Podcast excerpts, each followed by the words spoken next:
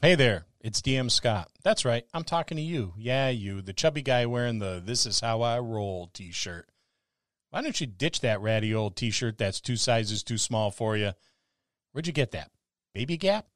Head on over to our merch and more store on our epic new website. Grab yourself some Dungeon Masters Dojo logo wear. You won't regret it. Rock that t shirt like the nerd boss you are. It's sleek and it's black, and everyone knows that black is slimming. Hell, I look like a slender 3XL when I'm wearing this black shirt. Not only will you look deceptively less chunky, but with that bold red and white logo, you look like a superhero. And who doesn't want to look like a superhero? So head on over to the DungeonMastersDojo.com merch and more to fill your bag with our swag. See you next time in the dojo.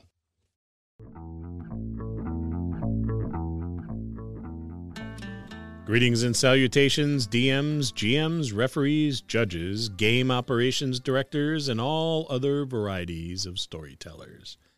This is your DM, Scott, and it's time for another DM Quick Tip. It's ways to get terrain for your game this week on DM Quick Tips. The first way, and probably the most cost effective way, is to make your own. Yeah, you may be thinking, well, I'm not artistically inclined. And to be honest with you, you really don't have to be. Making your own is pretty easy, especially where we're talking about rocks and trees and stuff like that, because, well, it's pretty forgiving. If you make an error, nobody's going to know the difference between the error you made on your rocky terrain and the stuff that was carved there on purpose. I work in foam, when I make my own terrain, as well as a variety of other really advanced materials such as toilet paper rolls, toilet paper, paper towels, cotton, sticks, twigs, dirt, sand, that sort of thing. It's easy to come by. And once you get the hang of it, it's pretty easy to make your own. And if I haven't mentioned it before, which I think I have, it's really inexpensive. The paint you need for your terrain isn't the same kind of paint that you need for your miniatures. 89 cent craft paint at a big box store like Michael's or Hobby Lobby will do the trick just fine. As far as washes go, make your own with some black apple barrel paint or some brown apple barrel paint or a combination of the two, some dish soap and a little bit of water. And there you have a pretty decent wash. You don't need expensive brushes either. Get the cheap stuff and get to crafting your own. There's a ton, a ton of tabletop crafting tutorials out on YouTube, which are just fantastic. Uh, Black Magic Craft is one of my favorites, and so is Tabletop Witchcraft. He's relatively new to the game, but the guy's stuff is phenomenal. And of course, there's the craft father himself, DM Scotty. You can't embark upon your own tabletop crafting journey without watching DM Scotty. Another option is to purchase it. You can purchase it from somewhere like Dwarven Forge. Dwarven Forge's stuff is beautiful and it's highly detailed, and you can get it either painted or unpainted.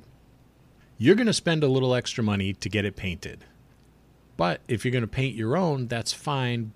But with something like Dwarven Forge, you probably are better off using the same kind of paints you would for your minis. The bonus to this is you could customize it however you want. Um, the drawback is is it gets expensive and it's time consuming because there's a lot of pieces. The upside to Dwarven Forge is it's gorgeous and there's built-in LED lights and it's already done for you. The downside is is it's expensive. It's quite an investment to uh, put a table together that is full and looks good now, I've seen Dwarven Forge in action. One of our friends, Dave, over at Retro RPG Reviews, is a Dwarven Forge guy. And when he sets his table up on Vorpal board, it's stunning. There's also a Dwarven Forge presence on YouTube as well. So if you want to check it out, you could see that that stuff in action. And and again, it is really really impressive. Another way is you can 3D print your terrain.